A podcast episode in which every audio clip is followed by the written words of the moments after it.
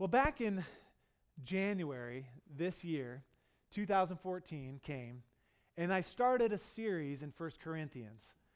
You say, well, why are we preaching through First Corinthians? Well, we've said that the American church, and maybe even our church, the Gateway Church, our local expression, uh, in many ways, we struggle in the same areas that the Corinthian church and the Corinthian leaders did. As we look at the book of Corinthians, it's amazing how God has allowed Paul to address some issues of disunity in the church, and we've talked about that. We had discussed the idea of wisdom, man's wisdom versus God's wisdom. And in that culture, uh, man's wisdom was valued very high, but godly wisdom is really what we need. And we've talked about marriage and sexuality. We had talked about the theology of the, uh, the, bi- of the body. Um, the, the Word of God has never been more practical to us this year. Would you agree? It's been incredible to walk through. And week in and week out, we've been challenged and stretched, and we've ta- talked uh, about some difficult topics. And we do this for the glory of God. We honor God's word, and we say, God, let your word just wash over us to help us to grow, because we believe in the power of God's word. Well, on June eighth, about two months ago, we transitioned in the text where from eight one through eleven one, which we're going to get there finally, Paul is writing to the people that he loved, and he's answering some questions that the leaders had given them. Now, the, they're dealing with an abuse of liberty, and we've talked about this for week after week, but specifically they were dealing with food sacrificed to idols and idol temple participation. Can you go to the idol temple and be a part of festivals and feasts that are to other gods?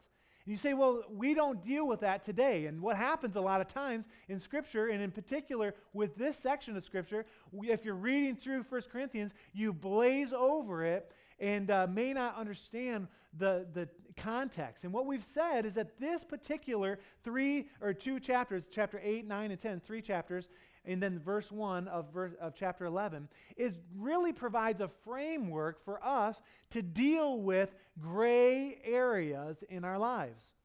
And many of you have been with us, and I know we've got some guests, so let me just remind you what gray, a gray area is. A gray area is where in every year, and in every society, and in every culture, and in every environment, there has to be a decision made that may only be for that time and for that place. So the question has been, how do you decide when something's gray? When the Bible does not specifically say, like, you know, thou shalt not steal. That's black and white. Okay, we know that we're not supposed to steal. But there are lots of areas that are gray, hundreds, maybe thousands. And it's like, how do we know what to do with those? Well, in chapter eight, we talked about that knowledge is not enough. If you know something is okay, that doesn't necessarily mean that you can do it, because we have to consider love. In chapter nine, Paul uses himself as an example, and he forgoes his right, he forgoes his freedom. And why did he do that? To win some, so those that would be saved, and we'll see that at the end of the text today. Later on in chapter nine, he talks about disciplining ourselves and training so we can be effective in ministry. And then in chapter ten, we look at Israel's example, which really was a negative example where they disqualified themselves from being able to enter into the kingdom, or not to the kingdom of God, but to, into the promised land. And then later in chapter ten, we have spent a couple weeks looking at the idea of idolatry and how idolatry affects us. And we have to be careful that when we participate in different things in our culture, in our world, when you're participating, you're participating with the people that you're with and with the spirit that's behind that. And we have to be very, very careful. So today we're going to wrap up this subsection. And again, I, like I want to say, is it's been a laboratory for hot topics in our culture. Whatever hot topic is on your mind, or maybe in your family that's kind of come up or emerged, um, you can place it into this text, and you can run through these verses and gain insight and perspective. And I really encourage you to do that in your own lives. But this whole section, when we're going to get there, and turn with me actually to uh, First Corinthians chapter ten, in verse thirty-one, it really hits the ultimate goal of this section, and really of the Bible. Let's look what it says in verse thirty. I'm sorry, in verse thirty-one. It says, so whether you eat or drink or whatever you do, do it all for the glory of God. Now, I want to talk to you d- briefly about the glory of God before we even read the uh, section in, in its entirety. I believe that we were created in this life to bring glory to God. The bottom line of the Christian life is that we are to glorify God. That we are here, we exist for one primary reason, and that's to do just that. And I think there are really only two options. Either our lives are glorifying God, or they we are unglorifying God. And I'm not sure that's even a word, but I'm going to use it this morning. And I don't think you can be neutral on this. All right? So glorifying God would be to bring honor, to bring value to the name of Jesus in our culture. And to unglorify God, if I can use that, means to bring reproach to God. And you say, well, as an unbeliever, I could see that happening, someone that's ignoring God or dishonoring God blatantly. But what about believers? Can a believer, someone that has accepted Jesus in their heart, can they unglorify God as well? And I believe that they can. You look at the story of the Old Testament. Israel's a great Uh, great story to read about that, that they at times would profane the name of God. They were disobedient to God. They didn't trust God. And the result of that is that God chastened them, punished them. And what's interesting is that it is possible today for any one of us as believers, if you've accepted Christ, to unglorify or to dishonor God today. And we want to be very careful about that. And the point is that in everything, we are either glorifying God or we're bringing reproach to Him. And God's will, just in case you, there was any uh, confusion, is that we are created to glorify Him. And we'll see today that if the world is going to see who God really is, it will be dependent on our faithfulness, church, to give Him glory. And I hope you're tracking with me. I want to give you a negative example. Perhaps you're uh, working. How many have a job? You work in the uh, at, at some level, all right? Hopefully most of us, right? Um, if, if you're out of work, that's okay. Or maybe you're a single mom or or, or a single, uh, whatever. Um, stay-at-home mom. I'm, I'm thinking like Arianne, you don't work, but uh, you work at home, and uh, th- that's good. But listen, uh, when we consider uh, work, if you go to work and you're lazy, um, you're non-productive, you're always taking shortcuts, or you're, you know, kind of presenting shoddy work, and you're maybe not loyal to your uh, employer, or you're late all the time, or or maybe you've got situational integrity that, depending on the sale, um, uh, you may, you know, fudge some details, be dishonest to just get the sale. And what happens is that if your employer knows that you're a believer, that you're a Christian, but you're not a good employee, what happens? What's the conclusion? That employee, they're, they're looking at your life and they're saying, hmm, they're not all that great. Maybe God is not all that great. And you say, oh, that's a stretch. And I believe that it's not a stretch. I believe that people are watching us, and it's important that we honor God with our lives. And that's one example. Our example matters. And so when we look at this passage today, and we're going to wrap up all these thoughts today, we're going to try to do this, um, I believe that we want to end on, okay, what is my example? How is my life bringing glory to God? And so without further ado, let's turn, you should be there, to First Corinthians chapter ten, and I'm going to ask that you stand to honor God's word. We're going to look at verses twenty-three through chapter eleven, verse one, and when we look at this, we're going to summarize the topic, and you'll kind of catch the gist of that. You'll see four principles with gray areas this morning, and then we're going to answer the question why. In verse thirty-one, the purpose behind why we would limit our liberties, why we need to grow in our understanding of liberty, and then There's a, we're going to end with a pattern for us to follow. And uh, by the way, the last verse, eleven one, is part of my personal mission statement. I'll talk about that at the end of the message. Uh, but let's read this and ask God to honor His word. Chapter ten, verse twenty-three. It says, everything is permissible, but not everything is beneficial. Everything is permissible, but not everything is constructive. Nobody should seek his own good, but the good of others. Eat anything sold in the meat market without raising question of conscience, for the earth is the Lord's and everything in it.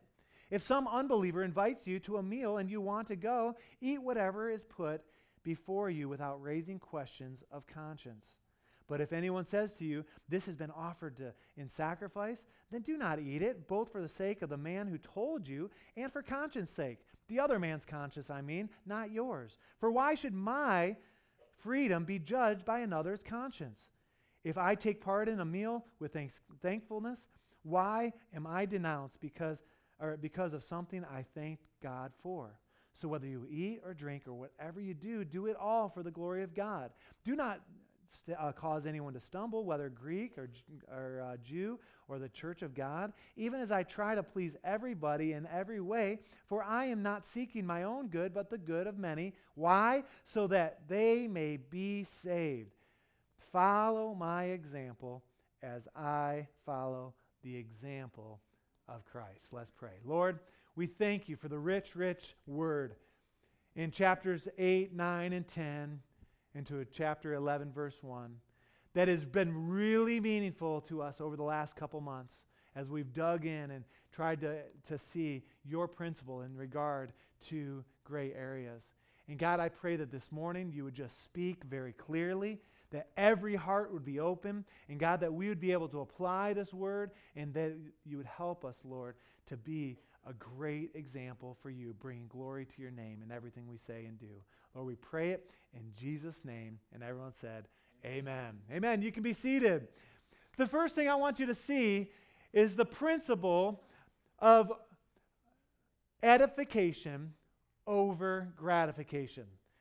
Edification over gratification. Let's look at verse twenty-three. It says, everything is permissible, but not everything is beneficial. Everything is permissible, but not everything is constructive. So what is Paul trying to get across? He is saying that everything is permissible, which, by the way, or lawful is the term there, permissible or lawful. He's talking about freedom in Christ. And it was a slogan that was very well understood in that day and age. In fact, I believe that Paul would have used that slogan at different times in ministry, that most commentators believe that. And what happens, in fact, even in chapter six, verse twelve, he used the exact same phraseology in talking with sexuality in, the, in our bodies. And what's interesting is that the Corinthians had grabbed on to that idea that everything is permissible, everything is lawful, and they were abusing that principle. They say anything that wasn't crystal clear in Scripture, they're saying, hey, party on, let's do it. It didn't matter what it was. They were they felt the liberty to do that. And so Paul is bringing some clarity in this section. And he's saying, well, everything is permissible, but not beneficial. And that word there could be translated profitable. So it's not profitable, or it's not constructive. And there's a question that you need to ask when you're facing a gray area, maybe a hot topic in your life, the thing you're about to do, or the thing you're about to say, or the place you're going to go, or the thing you're going to wear. Will it make you stronger? Is it constructive? And will it build me up? Or will the opposite be true? And it, we can take it to an extreme, which we talked last week, that you become uh, one with, with uh, even demons, or you ask, will it help my walk with Christ? And the point is, is it may feel good, it may feel right, but the real motive behind it is, will it bring profit, or will it edify my life? So the question is this, do I have the right in regards to freedom to do something, uh, whatever it might be? And it might be a style choice, or it might be uh, you know, social drinking, or it could be going to the movies, or some sort of entertainment, or music, or dancing, or sports, or uh, exercise, or uh, it could be a, a list a mile long of different things. You say, okay, do I have the right to do it in this time and in this place? And the answer may indeed be yes, I have the freedom to do this. But what Paul's saying is there's an additional question. Will it build me up? And if the answer is yes, yes, I have the right to do it, and it'll build me up, and, and we'll see in just a second, it'll build others up, then you do it, and you enjoy the freedom, the liberty that Christ has provided for you. But you say, well, I've got the freedom to do something, right? I have the freedom to do this or that. Will it build me up? That's questionable. Is it really helping me grow in the Lord?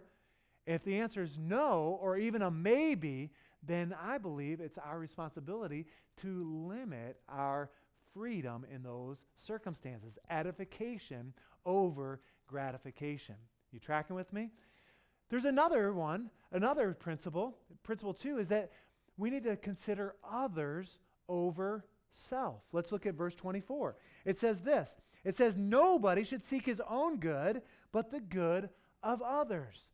So not only do we need to consider how is it affecting me, or how does it affect my own life, is it constructive, is it profitable for those that are around us, family, church members, the community, your neighbors, the, your co-workers. People are watching you. And really, this principle, this idea of putting others over yourself, is really a principle of love.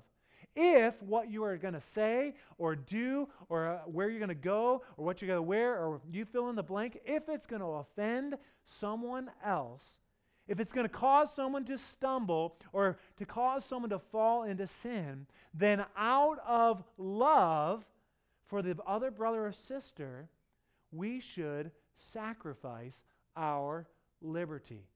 And really, it's a sign of maturity. Remember a few weeks back, we said, hey, how many of you want to be mature, right? And the hands go up. Well, if that's the case, there are times that we must limit our liberty. And you say, man, that j- I just get the shaft when, I, when that happens, right? Like, you know, I, I'm limiting my liberties. What? I, well, listen, I believe in the long run, no matter what the sacrifice, it will be most beneficial to you when you limit your liberty for the sake of others. It is a spiritual principle. The Bible says to love your neighbor as yourself, right? And that's a that's a principle we see all throughout the Scripture, and uh, we see it in Romans fifteen two and Galatians five fourteen, Philippians two four. Uh, these are important things. You say, well, they, yeah, that's important. We understand what God's Word says, but I'll tell you, and I'll be the first to admit, it is hard to do that at times. You say, why is it so hard? Be, to love your neighbor as yourself? It's because we're so selfish.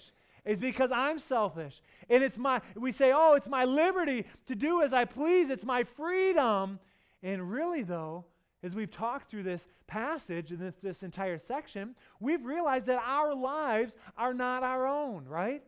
We do not have the right to live however we want. So it's not, can I do it and still be a Christian? But we need to ask the question, will it help others? And it's the principle of love in action. And again, in Romans fifteen, Galatians five, Philippians two, uh, which we'll get to at the end, there's a principle throughout the New Testament. And this principle should affect everything we do and everything we don't do, putting others over ourselves. You tracking with me? There's a third thing, liberty over legalism. Now, this is where it gets interesting, and I would say it gets fun. Let's look at verses twenty-five, twenty-six, and twenty-seven. Paul's saying, he says, eat anything sold in the meat market without raising questions of conscience, for the earth is the Lord's and everything in it.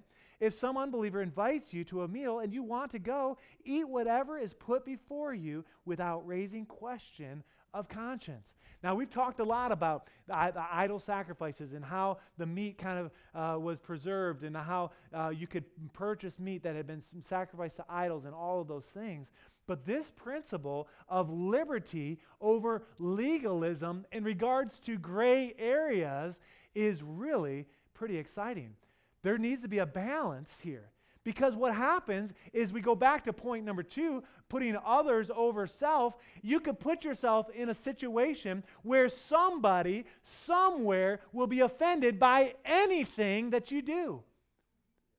Does that make sense? That yellow shirt that Tony's wearing, it's offensive, brother. I don't ever want to see that again, right? I mean, it could be that silly. Or the way you wear your glasses, or the way, you know, the way you said hi, whatever the case, somewhere somebody could be offended by anything. And all what happens is if you tried to live that way, you'd put yourself in a straitjacket in the Christian sense, and you'd be limited to do almost nothing. So how do you find the balance of liberty over legalism. And I believe that the answer is found in these verses. The answer is this: don't run around asking everybody what their liberty is. Don't ask them. Say, hey, give me a list of the things that you think is okay. Don't ask. Look what it says in verse twenty-five. It says, when you consider the meat, right? Anything, eat anything sold in the meat market without raising questions of conscience.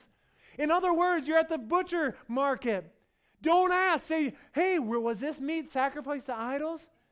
He says, don't worry about it. Enjoy your liberty. If the meat looks good, eat it, buy it, and eat it. And so the idea is you don't ask questions unnecessarily. Don't ask for a list of these things. And then verse twenty-six refers to Psalm twenty-four, verse one, very interesting, where it says, the earth is the Lord's and everything in it. If it isn't an issue, don't make it an issue. This is important. One pastor I was listening to this week, he says, say grace and pass the steak, right? He says the meat is okay, all right? And there's no sense in putting burdens on your conscience. Don't ask needless question. The point is, enjoy your liberty. And in verse twenty-seven, it gives another example. If a, a believer invites you to a meal and you want to go, eat whatever's put before you without raising questions of conscience. The idea here is that somebody, you're at somebody's house. Maybe you're at a party, and uh, and they, you know, and, and not at an idol temple. We addressed that last week. But you're there, and you you need to enjoy the liberty. And I believe the point is that there's a place for Christian liberty. Praise God. There's freedom as believers. And by the way, uh, this is important. Spirituality cannot be reduced to a list of do's and don'ts. Okay? That's why you don't go around saying, hey, what are your do's and don'ts? Or what is, you know, this and see, because what happens, legalists, they like do's and don'ts because it's easy. It's all black and white. And that's not really the way God wants us to live. John Lindell says this. He says, spirituality is about your life and vitality of your relationship with the Lord, not do's and don'ts. It's not a list of rules that we need to follow. It's a heart condition. And I love what John MacArthur says. He says, don't ask, and this is a direct quote, stupid questions that are going to cause your conscience problems. And the principle is here, liberty. Enjoy your freedom over legalism. Avoid legalism at all costs. Let me say that one more time. Avoid legalism at all costs. Because practically, yeah, you say, I, I don't want to offend the weaker brother, but listen, but at the same time, you don't want to, that weaker brother to stay weak, right? Their whole lifetime, because we always condescend, uh, condescend to their level. And that leads us to the fourth principle. And that principle is condescension over condemnation. And let's look at verses twenty-eight through thirty. This is very, very interesting. Listen what it says. Verse twenty-eight, but you're at that same party, right? But if anyone says to you, this is a believer at the same party, and they say, psst, this has been offered to sacrifices, or, or been offered in sacrifice, then do not eat it, both for the sake of the man who told you and for conscience sake. The other man's conscience, I mean, not yours. For why judge my freedom to be judged by another's conscience? If I take part in the meal with thanks, thankfulness, why am I denounced because of something I thank God for? Let me try to bring some clarity. We're back at that same meal where you felt liberty to eat the meat and you're excited about it. Another believer uh, says, hey, I heard that that meat was, was uh, sacrificed to idols. At that moment, because of what has been shared, that new information, you weren't looking for it, you're saying, man, I didn't want to know this. I just wanted to enjoy the meat, right? What happens is at that moment, you need to limit your liberties. Now, let me try to explain this. You say, well, what about the host? What is the host going to think? Um, you'd say, well, it looks lovely, but I can't eat it because so-and-so reminded me or brought up the fact that that meat was sacrificed to idols. Now you say, well, won't that offend the host? Wouldn't that be rude to do that? And there's a principle here, church, that is amazing.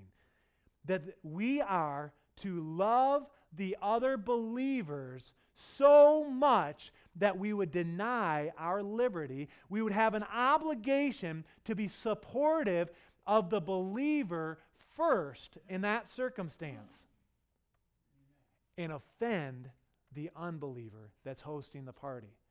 You say, wow, that is really strong. Well, that's what this text is uh, referring to. If it's going to offend somebody, uh, if you're going to offend the unbeliever. You say, well, wh- how could you say this? Where, you know, where's the scripture? Turn with me to John chapter thirteen. This is great. And you've heard, you've heard this uh, before, but let me put it in context. John chapter thirteen.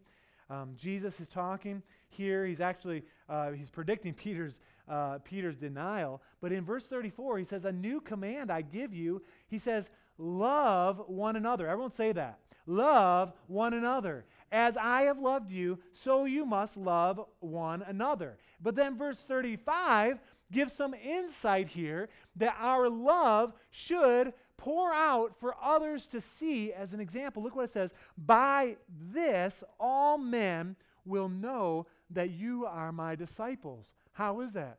When you wear a certain tunic a certain way, or wear a suit and a tie, or maybe cool sandals, right? I mean, that's the ticket, right? If you've got Birkenstocks on, you're in, right? Not too many of you here. Sorry about that. No.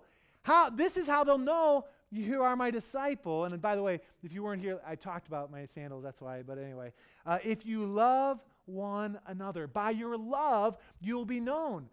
That we're called to think of the family of God first. And the unbeliever, what will happen is they will see our love for the other believer. And that love will be so powerful.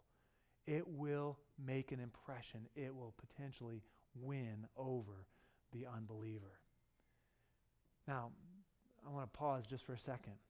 You say, shouldn't the baby Christian or the weaker Christian learn to grow up? Right? And I would say yes, but that is not the place to do it. When you're at a meal and there's unbelievers, there's believers, that's not the place to have the discussion, uh, can we eat meat offered to idols? In those moments, you limit your liberty. You don't do it publicly. Then later, I would think it's completely appropriate to go take that person aside and say, hey, this is what I know, or this is what I believe, and help them to see how their liberties could be increased as well. And by the way, this whole context, um, and you know this, but I just want to acknowledge it, that just because when we talk about the weaker Christian or the weaker brother or sister in Christ, that does not mean that they are, they've served God less time. There could be believers that have served God all their lives and are, would be considered the weaker brother or sister. And there are, there are believers that may have only loved God and have served God for a short amount of time that would be considered the stronger in the case. And, uh, and it's very, very interesting in that. Now, the principle is condescension over condemnation. The idea is that we don't do something that is going to make your Christian brother condemn you. So in that circumstance, you limit your liberty. Verse twenty-nine, when we read that, we understand that our freedom should not offend others, especially other believers. And verse thirty, how could you say grace and ask God to bless something, knowing that if you were to partake in it right after the blessing, that it would offend someone? Paul's saying, look, don't do that. Limit your liberty. Condescension over condemnation.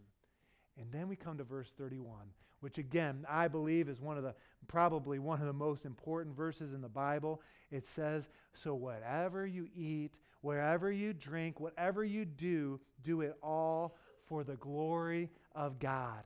That's the purpose behind all of what Paul has been saying from chapter eight, verse one, all the way to this point. Would God be honored with what you're maybe wearing or what you're doing or where you're going or what you've said? In everything, Paul is saying, you need to consider, is this bringing glory to God? And I believe, like I said, verse thirty-one may be one of the most significant statements in all the Bible. The bottom line, when it comes to gray areas, how do you decide? You can ask the question, is what I'm about to do, is about what I'm about to say, does it glorify God? Does it bring glory to Him? And then verse thirty-two and verse thirty-three, very interesting. He says, do not cause anyone to stumble, whether Jew, Greek, or the church of God, even as I try to please everybody in every way, for I am seeking my own good. I'm not seeking my own good, but the good of many. Why? So that uh, so that many would be saved. You say, man, when I read that, I look at Paul, and some people believe this, that Paul was just a people pleaser, that he was a brown-noser of sort, and I would just say, yup, he was. Why would Paul, in one circumstance, eat meat and not in another? Or why in one context did he deny getting paid, in another context, he actually required it later in his ministry? Why? For the sake of others. In those circumstances, in those gray areas, he had to bring some insight into those things. The question is, is will my actions lead people to Christ? And I want to encourage you this morning to consider your ways, consider your life, and are your actions leading people to Christ? And then it caps off the whole idea in chapter eleven, verse one. Follow my example, Paul says, as I follow the example of Christ. Can you say to your neighbors, or your coworkers, or to your family members, hey, follow me as I'm following Christ to the best of my ability? It's not a declaration that I've got it all together, but hey, follow me as I'm following Christ. I may not get it perfect all the time, but my pursuit is to follow Christ. Now listen, what that is, you say, well, what's Christ's example? Turn with me to Philippians chapter two. This is really awesome uh, a tie-in here. Uh, a friend of mine made this connection for me. He said, hey, don't forget Philippians chapter two. Look what it says. And start. We'll just read through the first eleven verses here real quickly. It says, if any of you have an encouragement from being united with Christ, if any comfort from his love, if any fellowship with the Spirit, if any tenderness and compassion, then make my joy complete by being like-minded, having the same love, being one in the Spirit and in purpose. The unity piece is very, very important. Verse three, do nothing out of selfish ambition, which we just talked about, putting others over self, or vain conceit, but in humility consider others better than yourself. Each of you should not look only at his own interests, but also on the interests of others. And then here comes the kicker. Your attitude should be the same as that of Jesus Christ. So Paul's saying, look, follow my example as I'm following Christ. So what is Christ's example? What's his attitude? This is what it is. Verse six, who being the very nature of God, did not consider equality with God something to be grasped. But he made himself nothing, taking the very nature of a servant, being made in the human likeness, and being found in the appearance of man, he humbled himself. So we see a servant's heart. We see humility, being teachable, and he became obedient to even to death on the cross. Verse nine, therefore God exalted him and to the highest place and gave him the name that was above all names, that the name of Jesus every knee would bow, every tongue would confess, right? In heaven, on earth, and on, that every tongue would confess that Jesus is Lord. And this little phrase at the end, to the glory of God the Father. Jesus lived and breathed as a human being to bring God glory.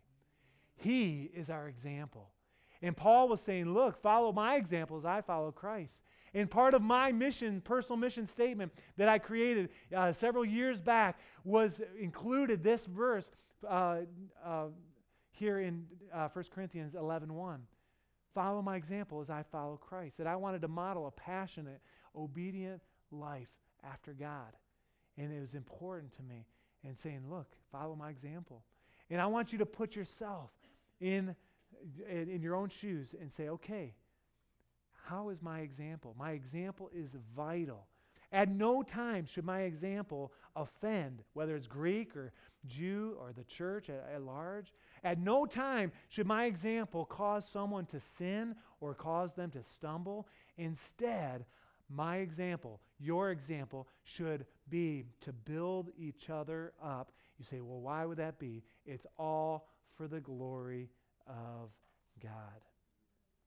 And as I've been praying and asking God to meet us here as we wrap up these thoughts, I've been asking the Holy Spirit all week long, really for the last couple weeks, to reveal areas of our lives that are not pleasing to Him, or areas maybe in our freedom that we, as we consider it, we should limit those areas. Or if you're a weaker believer, to give you some insight to say, you know what, there's more to this than just being black and white, and to grow in knowledge. I believe that the Holy Spirit has the ability to speak to each and every one of us in areas that are really important to each and every one of us. And I want to give that opportunity to the Lord. And if you're struggling still with idolatry or sin or issues in your life, listen, we need to confess those things. We need to ask the Lord to help us. And I believe the goal for this whole passage is that the weaker believer would grow in knowledge, and like Thistleton said, a commentator, to release the oversensitive, weak Christian, but also for those that have been experiencing Christian liberty, maybe to an extreme or abusing it, that the, their freedom would be limited in certain circumstances. And you say, well, why would we do this? Why would we try to work together, c- try to come to some common ground? We do it because we love one another, and we don't want our example to cause anybody to stumble. I want you to bow your heads and close your eyes today. Why would we do this? It's all for the glory of God. Why would we do it? It's to win some. Salvation, peace is incredible, and it's so important. And this morning, as we're here this morning, uh, I want to just challenge us to really dig deep into our hearts and say, God, how does this particular section of Scripture apply to the gray areas that I may be facing? Gray areas in maybe technology and what I can use or what I can't use, or what we allow our family to experience. Maybe in regards to uh, fashion and our clothes and maybe some modesty issues. Or maybe it's in an area of our lives um, that there's been uh, something that has come up where, where there, we have a heightened sensitivity.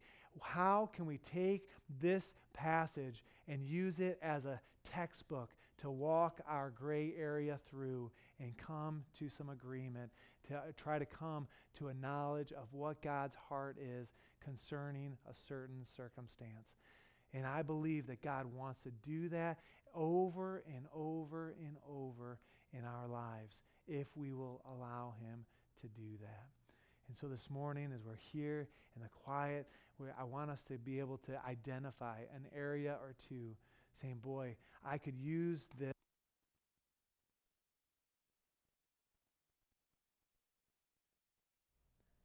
In these areas, to see God glorified in my life. God, help us, just like You, to be servant-hearted, to be humble, to be teachable, to be obedient. And God, we will give You the praise and all the glory. We'll give You all the glory. Now, with your head bowed and eyes closed this morning, I just want to ask a question. I don't know everyone here. I don't want to assume anything. If you're here this morning and you don't know Jesus as your personal Savior, I want to give you that opportunity to allow God to come into your life and to save you. Maybe you've served God at one point in your life, and maybe it's been a long time since you've been committed. And uh, I want to just challenge you this morning that at the moment you cry out to Jesus, He's there to meet you. We don't have to go back and fix everything in our past. This morning, He's quick to forgive. He wants to come alongside you, and He wants to provide His wonderful gift of salvation. And if you're here this morning and you've never accepted Christ, or maybe you'd like to rededicate your life to the Lord this morning, would you just slip up your hand? I want to pray with you. got some resources um, that would be a challenge to you, um, that would uh, help you to grow, just slip up your hand right where you are. I want to give you that opportunity. Anyone at all this morning, with your hand raised, just take a moment here. Okay. All right. I don't see any hands. With your head bowed and continue to be closed, your eyes, I want you to ask a question. Is my life bringing glory to Jesus? Or is my life a reproach to Jesus? That my life would be unglorifying to God. And this morning, if there are areas that are coming to mind, I just want to challenge you in this moment to confess your sin, to make it right with the Lord, to ask for forgiveness, and I believe God will meet you right where you are this morning. I want you to stand, and we'll, we'll all we'll pray and close the service. Let's pray together. Father, we know that you, through your Holy Spirit, can speak to us, can enlighten areas that maybe were blind spots, maybe areas that at one time were not an issue that need to be an issue as we understand Scripture. God, I pray that as we've been tracking through these verses, God, that you would be glorified in our lives. And help us to put ourselves into these scriptures and to flush out your truth for our lives in these gray areas. And God, help us to grow. Help us, Lord, to grow in you, to understand you better, to be humble, to be teachable, to be servant-hearted, just like you were, a perfect example. And God, I pray for those that have been uh, exercising their liberty to an extreme, God, that you would just arrest our hearts. And God, that you would help us to make choices that would be God-honoring, not only for ourselves, but for those that are around us. God, I pray it in Jesus' name. And Lord, I pray that you go before us, behind us, and all around us. We pray it. We love you, Lord. In Jesus' name. And everyone said, Amen. Amen. Amen. We love you this morning. Go in the grace of God. If you need prayer for anything, we'll stick around and anoint you with oil. Otherwise, go in the grace of God.